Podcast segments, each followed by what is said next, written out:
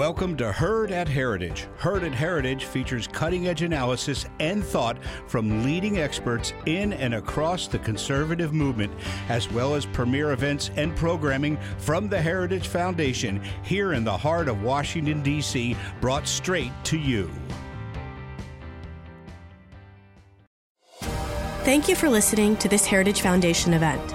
Every day, the Heritage Foundation holds important events with respected and influential leaders and policy experts on today's most important issues.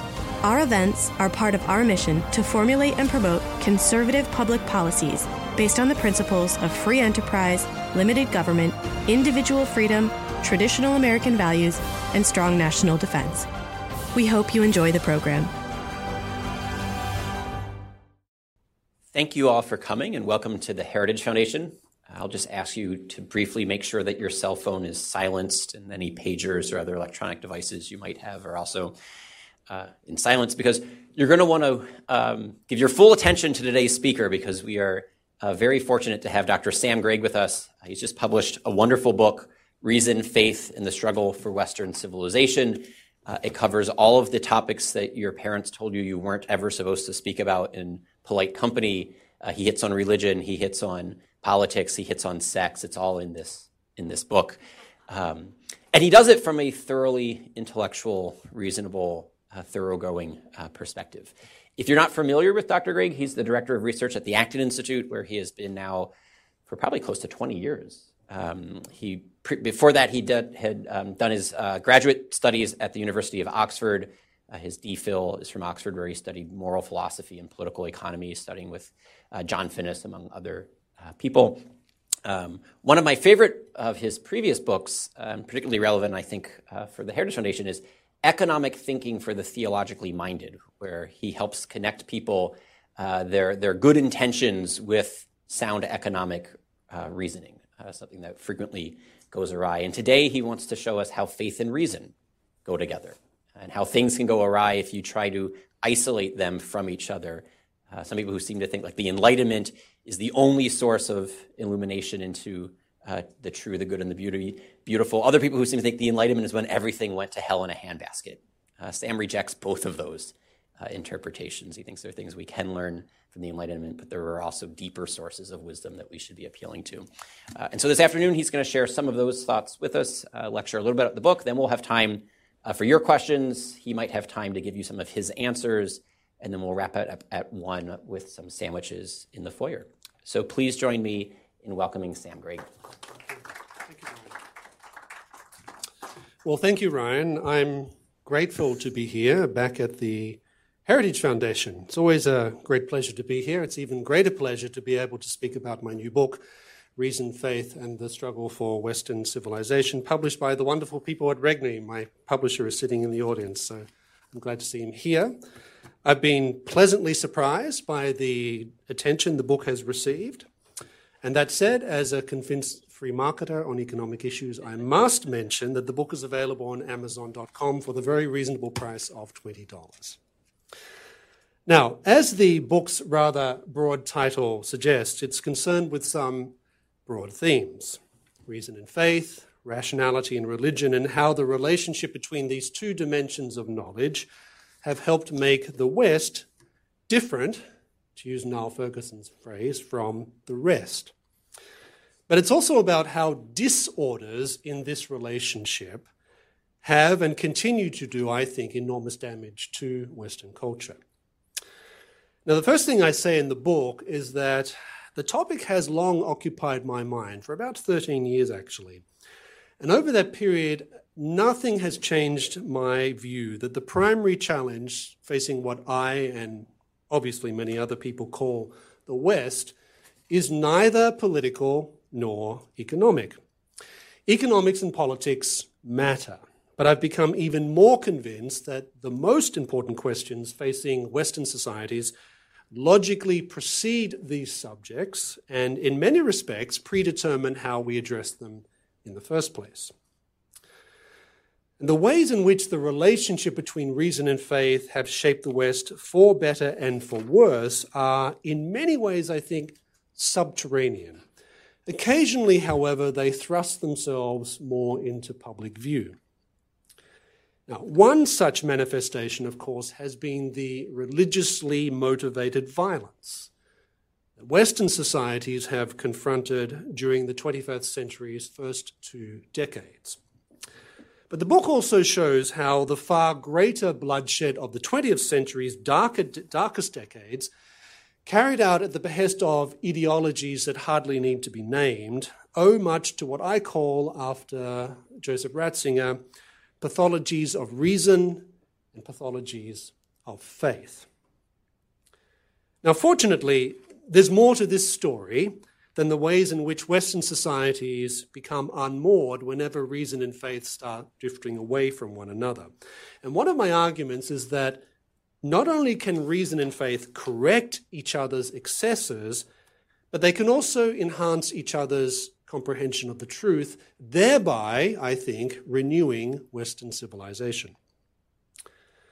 Another theme of the book, which Ryan alluded to, and which I know is controversial for many people, is that the various movements of ideas and peoples that are often grouped together under that catch all phrase, the Enlightenment, need not be perpetually at odds with what I call the two faiths of the West. Now, it's not a question of ignoring tensions. They abound, and I highlight many of the tensions throughout the book. But the ideas that began emerging towards the end of the 17th century are, I would argue, inexplicable without the deeper background of the Jewish and Christian cultures out of which the Enlightenment arose.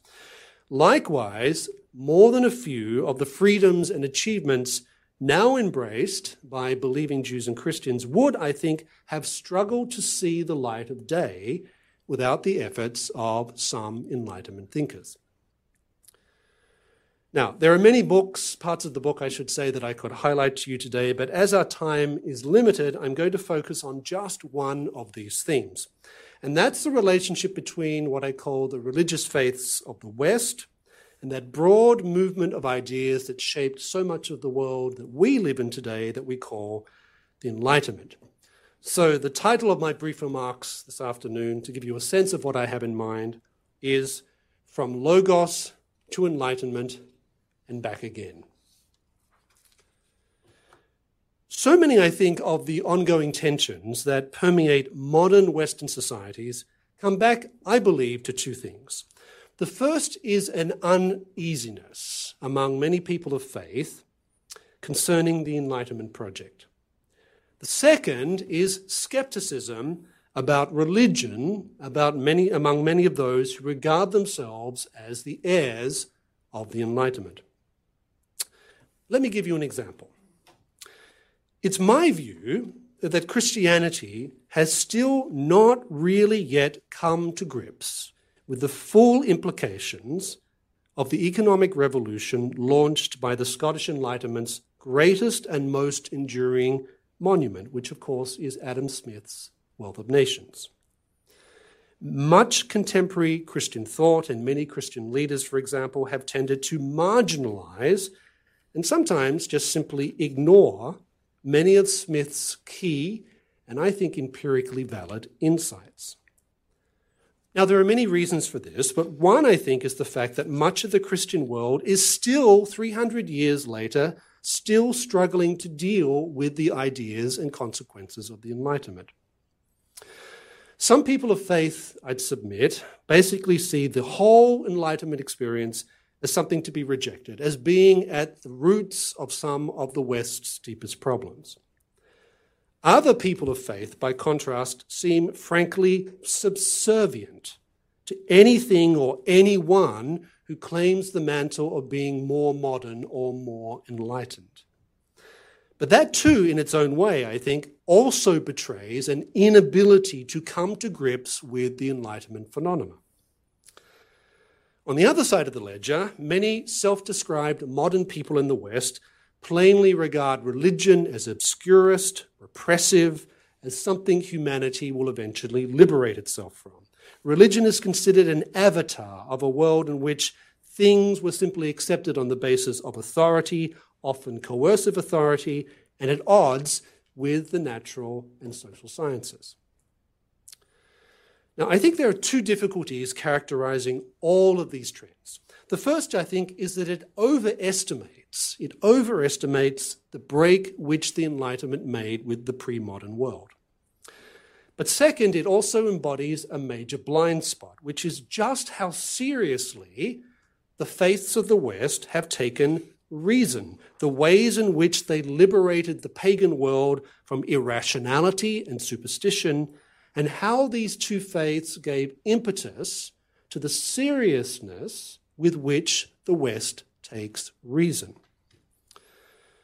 Now, we all know that the rise of reason in the West is often associated with Greece and Rome. And to be sure, many of the roots of, for example, the natural sciences go back to figures like Plato. But one of the central contentions of my book is that the real revolution of reason does not begin with the Greeks. It begins with the Jewish people. In fact, I would say that without the Hebrew prophets, there is no Western civilization. When we read, for example, the Hebrew scriptures, it's very clear that on one level the Israelites rejected pagan idolatry because the one God had commanded them not to worship other gods. But the Hebrews' hostility to idolatry also reflected their radically different conception of God and God's relationship to the material world. Before anyone else, the Jews came to the realization that the entities worshipped by Egyptians, Babylonians, Greeks, and Romans were not what these peoples proclaimed them to be. To ascribe divinity to physical elements such as water was literally nonsense for the Jews. So, to this extent, Judaism's audacious confrontation of pagan mythology was a powerful affirmation of human rationality. Because when the Hebrew prophets rebuked pagan idolatry, they were doing something entirely rational. It's on these grounds that the book argues that the Jews' liberation of human reason from mythology and nature worship amounted to one of humanity's most powerful enlightenments. The Hebrew prophets were not philosophers, as the Greeks understood this term, but they did play a major role in opening the human mind to objective reality. So, why does this matter?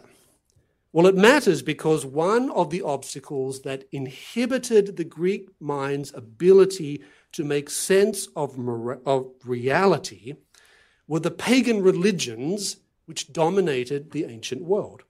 All the pagan religions, without exception, promoted the idea that humans and the human world were ultimately at the mercy of some very unpleasant, deeply fickle deities. Now, that belief gave rise to an enormous intellectual problem.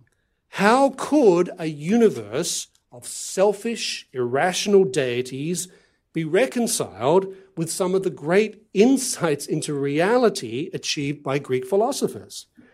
How could a world in which these restless gods were seen as projections and embodiments of nature, how could this be reconciled with Aristotle's assertion that humans can discern the laws of nature by studying physical phenomena, or Archimedes' mathematics, or with Plato's insistence that there must be some type of first cause, a rational creator from which everything else begins. Now, what changed this situation was, of course, Christianity. Christianity's belief that the God first revealed to the Jews was a God who loved humanity so much that he had entered directly into human history. This was a remarkably attractive alternative to the likes of Zeus and Venus. But there was something else that was underscored by the new religion.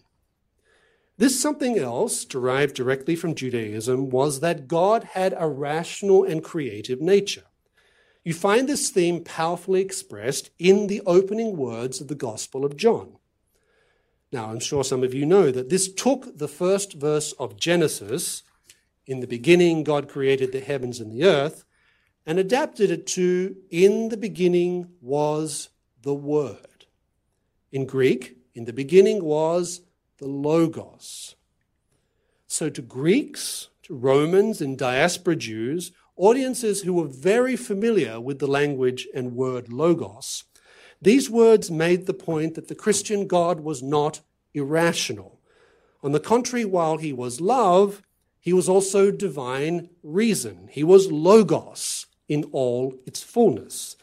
This Logos had created the world, infused the world and human beings with order, and written the reasonability that's integral to Logos into the being, the human being made in God's image. Now, this faith proved to be very attractive to many Greeks and Romans, who were rightly proud of their intellectual and cultural accomplishments. In Christianity, they found a faith that rec- respected many of their successes, but also reconciled them with the idea of a rational creator in ways that paganism never could. So, Christianity's integration of what you might call the Greek Enlightenment into Judaism's unique religious achievement set the pagan religions that had blurred the horizons of the Greco Roman world on the path to extinction. People started to see that religion was about the truth about reality and therefore ought to be compatible with reason. The result was a civilizational platform that Greek and Roman philosophers could not have constructed on their own.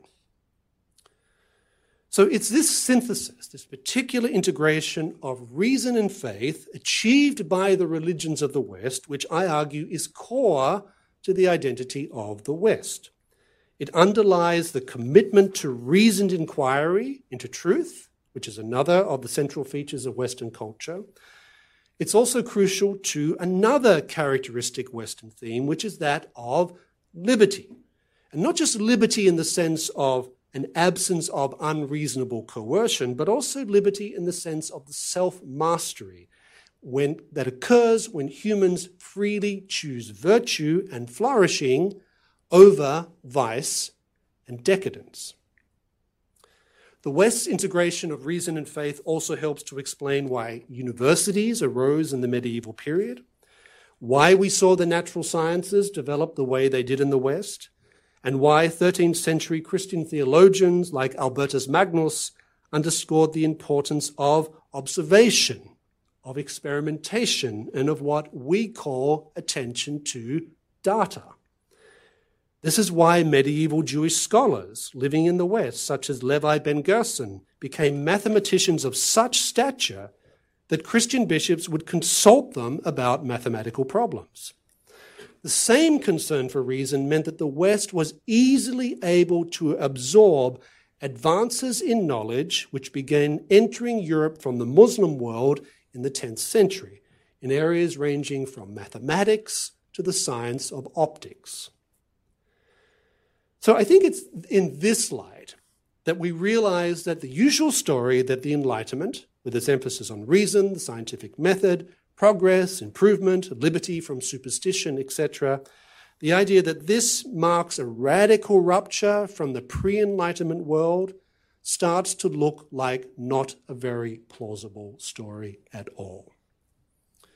Take, for instance, the publication of Isaac Newton's Principia Mathematica on the 5th of July, 1687. In many ways, this book proved decisive for the Western world. Stating basic hypotheses from which an astounding range of calculations could be developed, the Principia represented a revolution in the natural sciences. nature's secrets, it seemed, had not only been unlocked, they had also become quantifiable. Now, Newton is, of course, widely regarded as the hero of enlightenment. Rather less attention is paid to the fact that Newton was also a devout Christian, albeit somewhat of a heterodox one. One reason why Newton wrote the Principia was to refute what he regarded as the materialistic premises underlying Rene Descartes' theory of planetary movements. For Isaac Newton, God was more than just a clockmaker. Newton's God was a creator who had called the world into being and was intimately involved in that same world all the time. Newton's creator was the God of the Hebrew and Christian scriptures and the pre existent Logos, the rational force within the universe. Impatient with those who mocked religion, Newton held that God had revealed in the scriptures much about himself and the world that humans would not otherwise know. Newton, it turns out, was as impressed by the learning of the Hebrew prophets as he was with Greek thinkers. There were, however, two critical differences introduced by the various enlightenments. The first was an emphasis upon applying reason to man's habits, customs, and traditions to assess whether these habits, customs, and traditions contributed to human well being or whether they were actually masks for oppression. Nothing Enlightenment thinkers believed should be exempted from the application of critical reason, and that included religion. The second difference was the development of highly specialized ways of thinking. In the 18th century, very distinct branches of science started to be, emerge and be studied that way.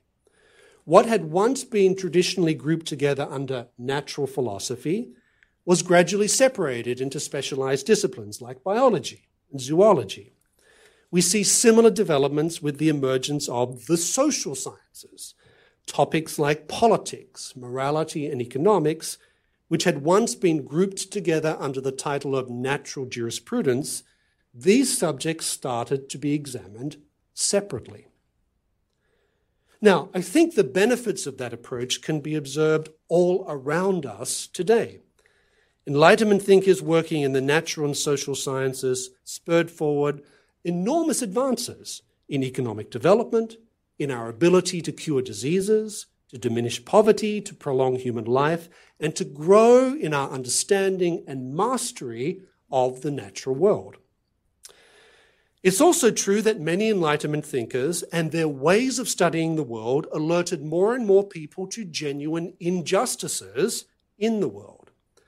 Adam Smith's Wealth of Nations, for example, showed how the then dominant mercantile system wasn't just inefficient in creating wealth, he also highlighted how mercantilism involved widespread denial of economic freedom, fostered rampant corruption, and privileged those who possessed political power at everyone else's expense.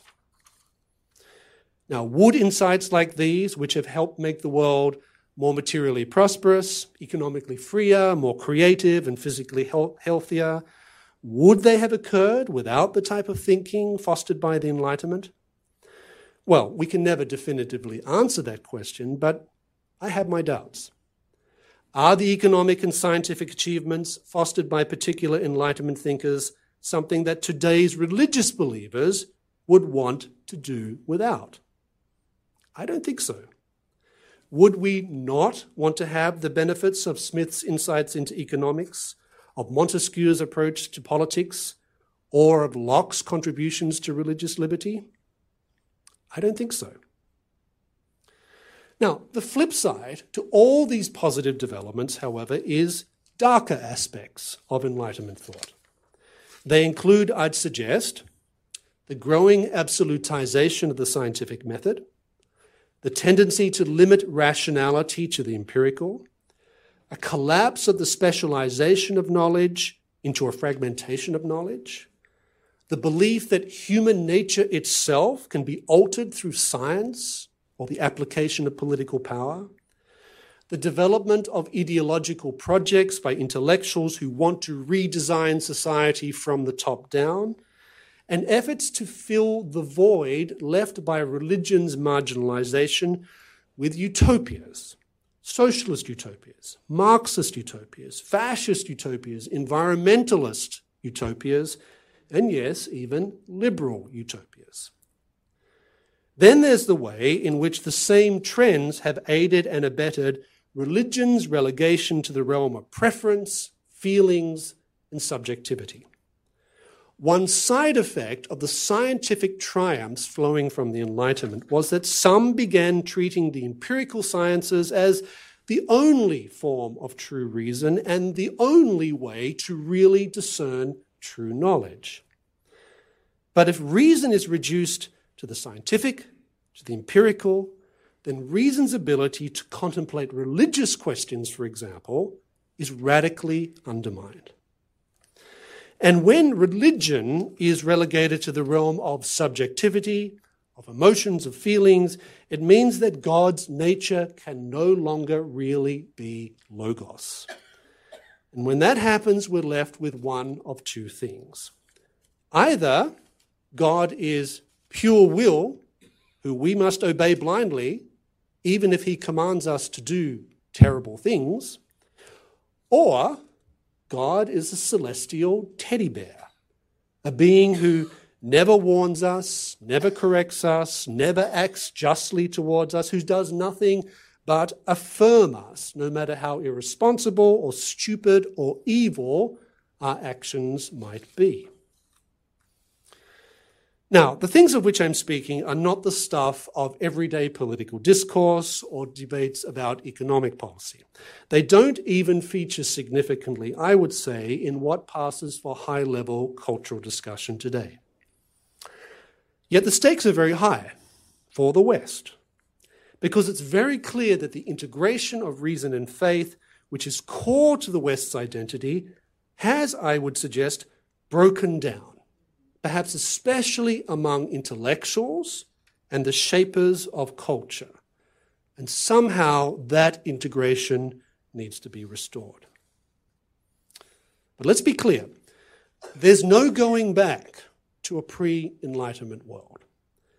Yet at the same time, we need not settle for a civilization that marginalizes the faiths of the West in the name of reason and of science. So, what do we do? How do we bring back the world of Smith, of Montesquieu, of the world of what was called the Republic of Letters? How do we bring this back into a constructive conversation with the world of the faiths of the West? Well, to my mind, there's two tasks that have to be accomplished. One is historical, the second is more philosophical. And when I say historical, I mean we have to correct the historical record. We have to refute the myth that the various enlightenments were uniformly hostile to religion and that the faiths of the West were somehow opposed holus bolus to everything associated with the enlightenments. Now, the good news is that there's already been much scholarly work done in this area. Over the past 90 years, a range of scholars have illustrated that, quote, only a small fraction of Enlightenment thinkers were anti religious. The overwhelming majority were interested in finding a balanced relationship between reason and faith. End quote. Enlightenment thinkers remained intensely interested in religious questions and not necessarily from a hostile standpoint. Even those who were working in as scientific a field as geology in the 18th century did not set out with the intention of trying to eliminate God from natural history. Instead, quote, they searched for the regular natural laws that God had set in motion at the beginning of time. End quote. So God continued to be understood as working directly in history, but also, as Isaac Newton said, in impersonal secondary ways observable by human beings, much as St. Paul had explained in his letter to the Romans. Now, when we come to specific religious traditions, the Catholic Church is often perceived as the Enlightenment's great opponent. Now, no doubt that was true in many cases. But plenty of 18th century believing Catholics, from laymen and laywomen to bishops, combined constructive reflection on Enlightenment ideas with loyalty to Rome. Many Catholics supported Enlightenment inspired political and economic reforms without comp- compromising their religious beliefs one iota. Openness to the new learning can be seen in the willingness of Catholic missionaries to promote practices such as vaccination. 18th century Jesuits even introduced the writings of decidedly non Catholic thinkers like John Locke and Benjamin Franklin into Spanish colonial America alongside curricula that stressed the importance of the natural sciences. In North America, prominent Catholics like the Carroll family, religiously devout but also well read in Enlightenment thought, supported the American Revolution and the subsequent experiment in Republican government. In Protestant Europe, openness to the new learning was perhaps even greater. The most famous example, of course, is the Scottish Enlightenment. A very large proportion of Scottish Enlightenment thinkers, Reverend Francis Hutcheson, Reverend William Robertson, Reverend Hugh Blair, Reverend Adam Ferguson, Reverend Thomas Reid, they combined Protestant Christian faith with a deep interest in Enlightenment approaches to subjects ranging from philosophy to history and economics.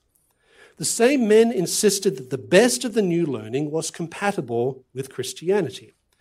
We also find considerable receptionists to Enlightenment ideas among 18th century European Jews who also did not think that this compromised their religious beliefs.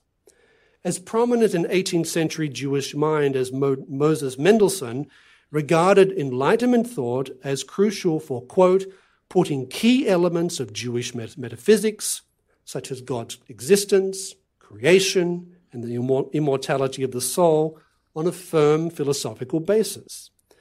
Mendelssohn even credited Enlightenment thinkers like Locke and Leibniz with helping him to overcome religious doubts in his youth. He also regarded Enlightenment emphases on God's goodness as one of God's preeminent attributes as a recovery of, quote, a fundamental insight that biblical and rabbinical Judaism first asserted against paganism. Now, I could go on and on, and I do go on and on in my book about this. But I stress this historical side because I've always thought that you cannot have a clear debate about the present unless we have a clear understanding of the past. My second suggestion concerns the need for religious believers to insist that they take reason just as seriously, if not more seriously, than those who consider themselves contemporary representatives of enlightenment. And that, above all, concerns a renewed reflection upon God's nature. His nature is love, is love, his nature is mercy, but maybe above all in our time, his nature as the Logos. Now, there is a risk, I will say, to re emphasizing God's nature as Logos, because there have been occasions in the past when Christians, for example, have drifted in the direction of hyper rationalism.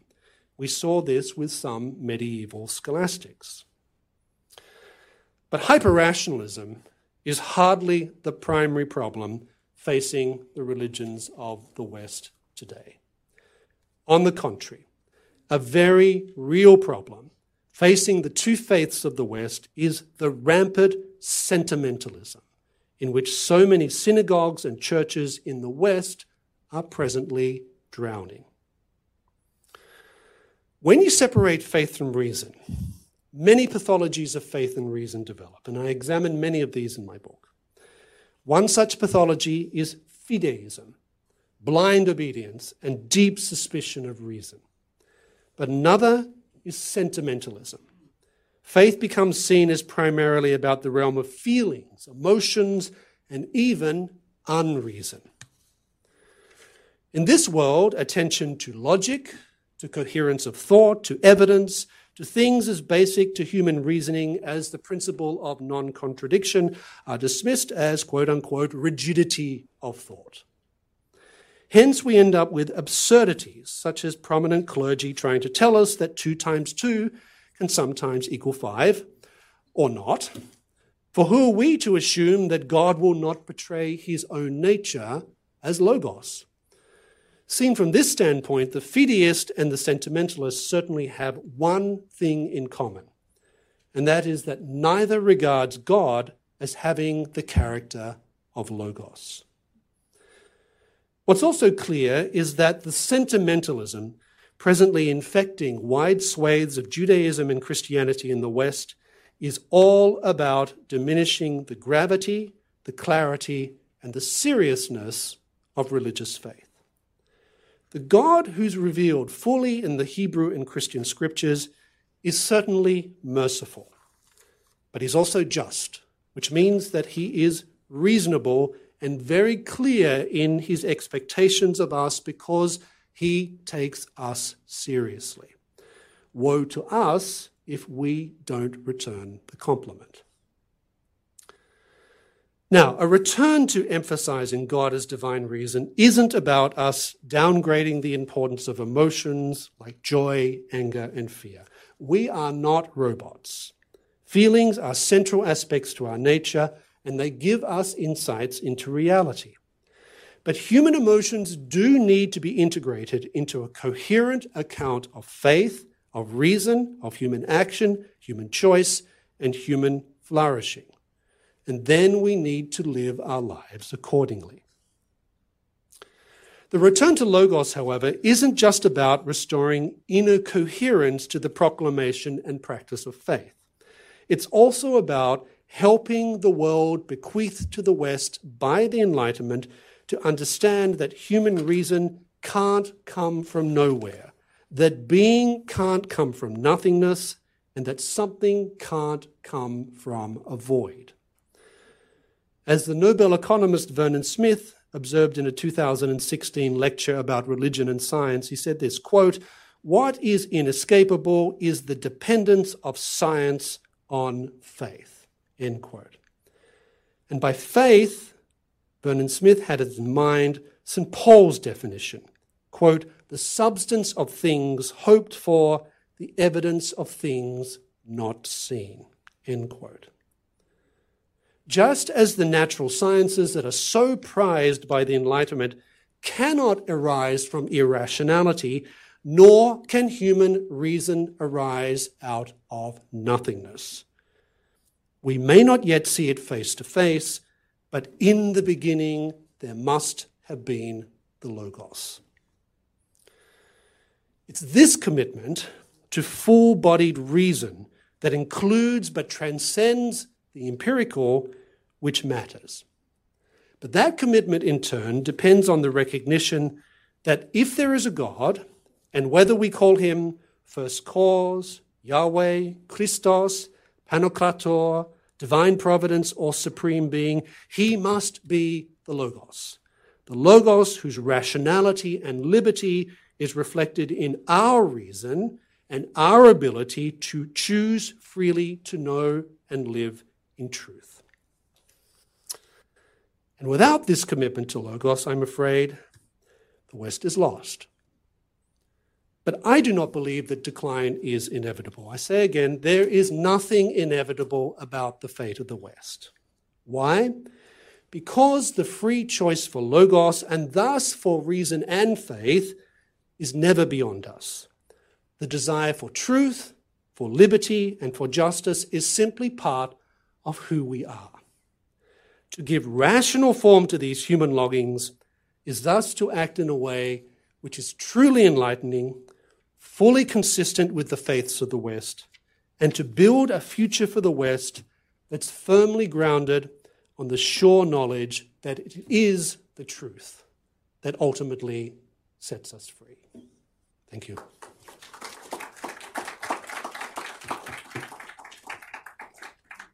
And now I believe we have time for questions.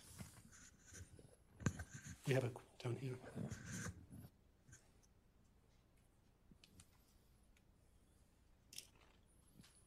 Um, I want to thank you very much.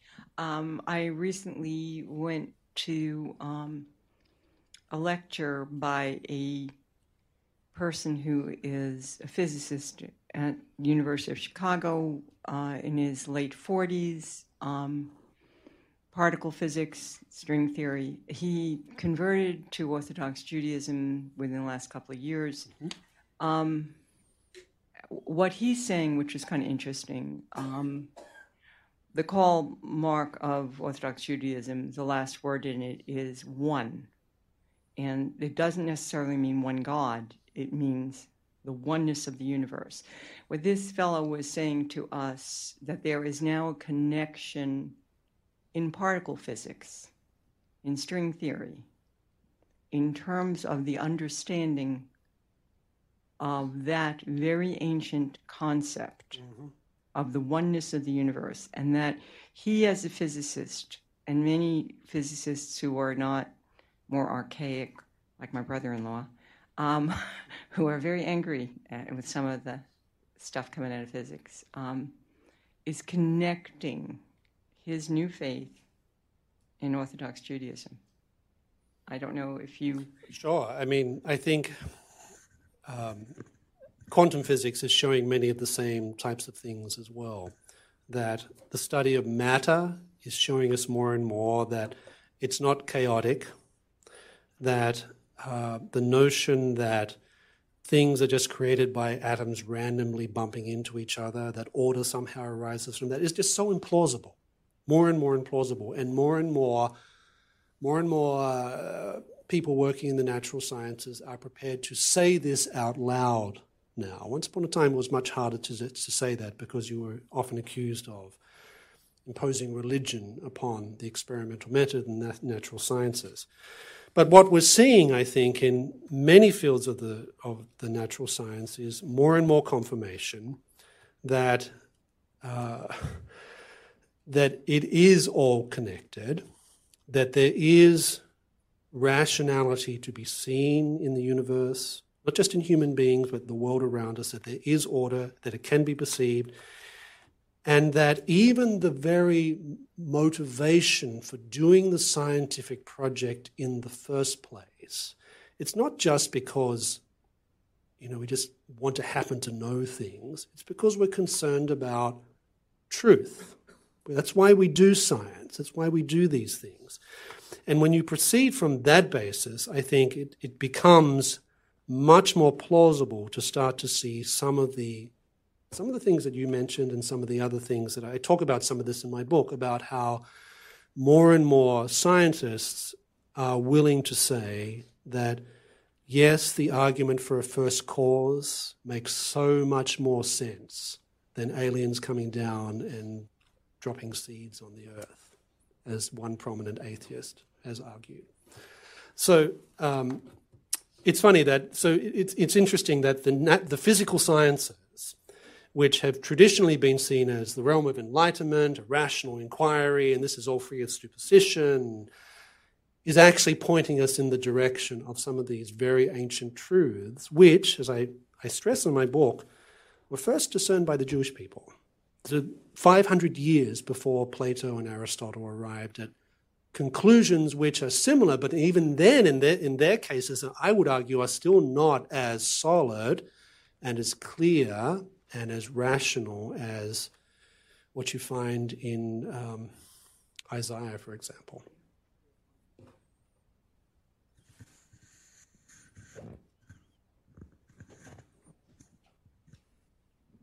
Um, our education system teaches total or total evolution and Darwin's theories, mm-hmm. and that's what our kids are hearing from the time they're in kindergarten through college. Okay, it, there is no God, and we had a big bang and all that. How do we uh, change that? Well, a good thing would be to read Darwin's autobiography, because um, which was not published until after his death because he said some things that would have, I think, upset some of the members of his family and would have upset other people as well. But one of the things he basically says uh, is that he comes, quote unquote, reluctantly to the conclusion that there must be a type of supreme intelligence. He says it, it's there in his autobiography. Now, he also says that as time goes on, his his the firmness of his conviction about that has weakened over time but he still couldn't come up with any other explanation ultimately as something that was that made the most sense than something like a type of first cause argument that there must be I think the phrase he uses, some type of intelligence analogous to that of human intelligence.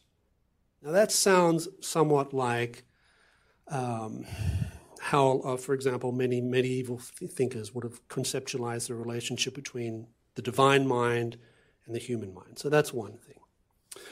Um, the second thing is, the second more negative thing, is that it's very clear that Darwin was looking for materialist explanations of everything. So he wasn't when he when he went into this this mode of inquiry, he wasn't acting out of sort of disinterested, I'm interested in truth. He was desperately trying to prove that there is no God, that everything just evolves spontaneously out of nothing.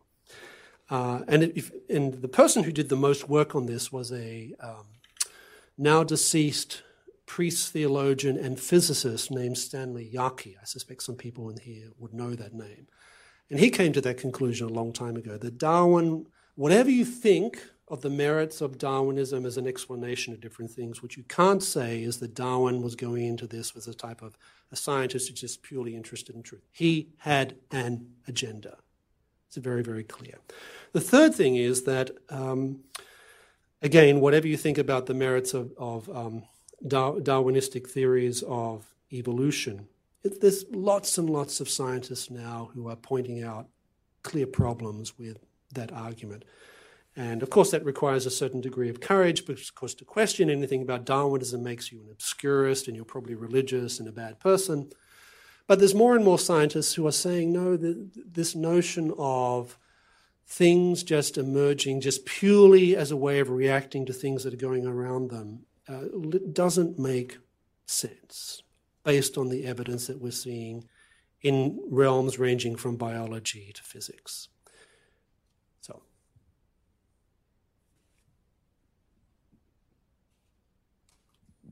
Hi. All glory to God. I'm a missionary, Ooh. and um, my undergrad graduate degree was in mathematics and science, and I was a math teacher at first. And I received a call to ministry, and I uh, finished, excuse me, at Howard University as a, a master's of religion uh, student as well. And um, I am the IP owner, the copyright author of Black Lives Matter, All Lives Matter, and Blue Lives Matter. It is my sermon.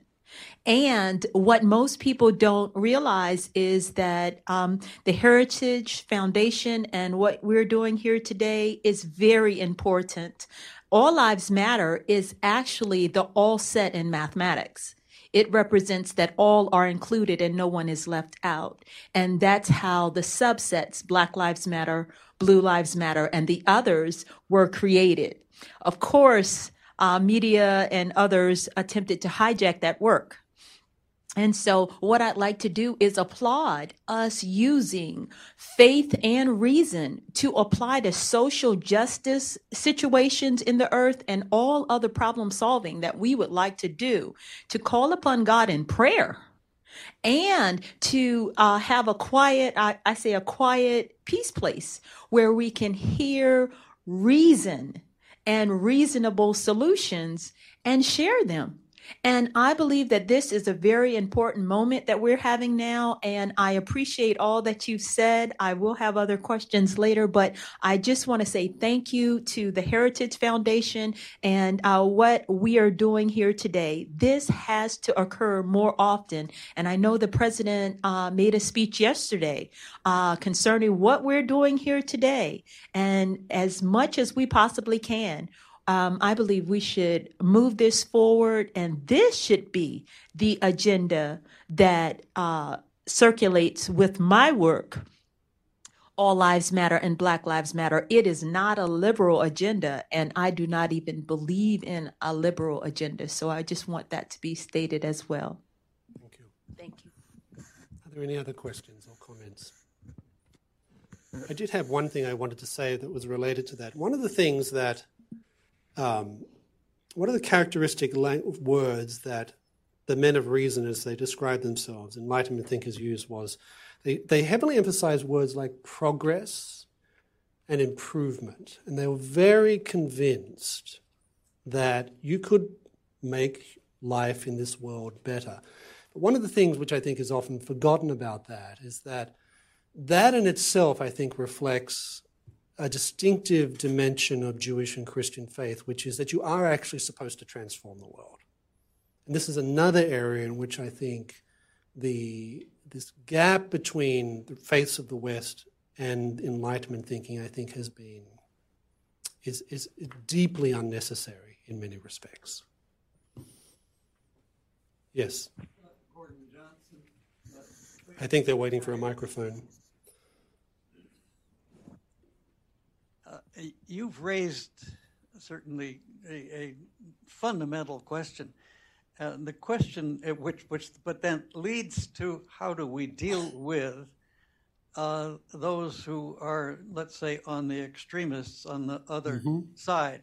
Uh, you mentioned the is- Islam, the world of Islam being a world of faith with no reason, and China has never had a faith in the sense Confucius was a realistic con- consultant to emperors on how to run the world better. Uh, he was there was there's never been any kind of, as I understand it, generalities are all false, but there's in China there's ne- without reason without uh, if they're going to be all reason, how do we? What does that say for our relations mm-hmm. with these two extreme parts of the world? We have them, I guess, within individuals also, but also a global problem. Well, I do actually in the book. I have a one section I do talk about the problem of fideism in contemporary Sunni Islam. I spend quite a bit of time talking about that. And I also trace the history of how some of these ideas first emerge. And in the Islamic world, there was basically a struggle between the 8th century and the 12th century, between those who were arguing for a type of actually it's sort of almost a type of hyper rationality. And on the other hand, there were those who were saying, who were very suspicious of philosophy, very suspicious of reason. And to the extent that they used reason, they were interested in reason that they thought was useful, things like building fortresses or roads and things like that. Well, the latter won the argument. The latter won the argument. And that's why, one of the reasons why we are facing significant problems in the Islamic world today. The theology actually matters. And this is the thing I, I'm always I'm, I'm always frustrated when I hear people say, well, if only we just gave, only there was just economic development and all these wonderful things in the Islamic world, then everything would change. No. no the, what, what is fundamental is the conception of God that is at present dominant in most of Sunni Islam because that has implications for how you think about reason, how you think about how you deal with other religions, how you deal with the relationship between politics. All these things are very, very important, and they're not solved by economic progress.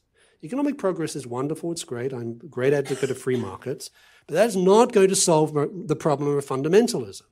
It just doesn't. I mean, a few years ago, I think during the Obama administration, there was a whole conference on terrorism, and they didn't once talk about the theological dimension to it. So, why am I saying this? I'm saying this because, uh, in terms of the type of fideism that we see in much of uh, the Islamic world today, uh, I hope, in fact, I know there are some Islamic scholars who are working on trying to revive the alternative tradition that lost the argument by about the 12th century. And I, I wish them all the best, because I think that's a very important discussion that they need to have. And by the way, they're the only ones that can do it. We can't do it for them. You can't do this from the outside. I'm always very suspicious of people. I'll let, we'll just fix the problem. No, it has to be dealt with from within. They're the only ones that can do it. And it doesn't help that some of the people who are, uh, who are often asked to talk about Islam from a from within, so to speak, in the West are often atheists. This doesn't help the discussion. So there's a small number of people. Um, my friend Mustafa Akyol is one person who's trying to work on this particular problem. And he himself will tell you it's an enormous difficulty because you're basically facing the fact that this is the established orthodoxy in Islam, Sunni Islam at the moment, for how you understand God. And challenging, let alone critiquing that, is going to be very hard. But he's doing it. So I'm very supportive of what he's doing, and it's necessary work. Um, in terms of the of a country like China, Well, what's interesting about that is the growth of religion in China over the past, well, 150 years.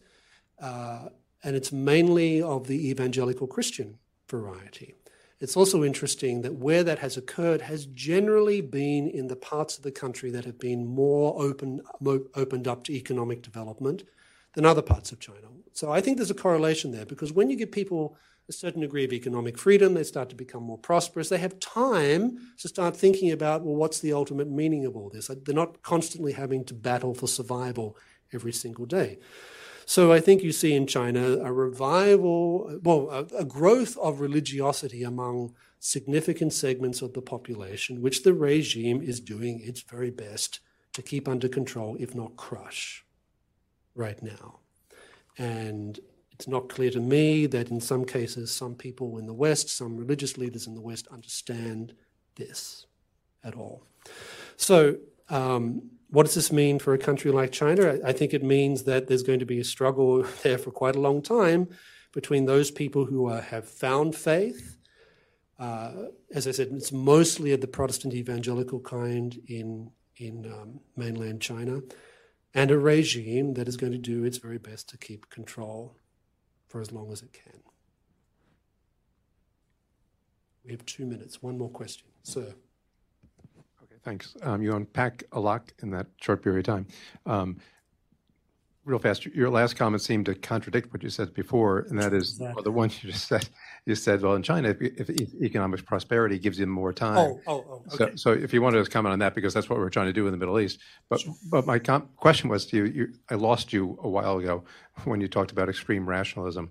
Um, can that lead to a finding of God, or does that lead to um, nihilism and, and, loss of it. Mm-hmm. Well, the, just to clarify, when I was talking about the opening up of the economy, that has encouraged religiosity. What I'm the, the point I was making before is that economic prosperity is not going to develop, is not going to change people's understanding of who God is. So that's two different separate things. Hyper rationality.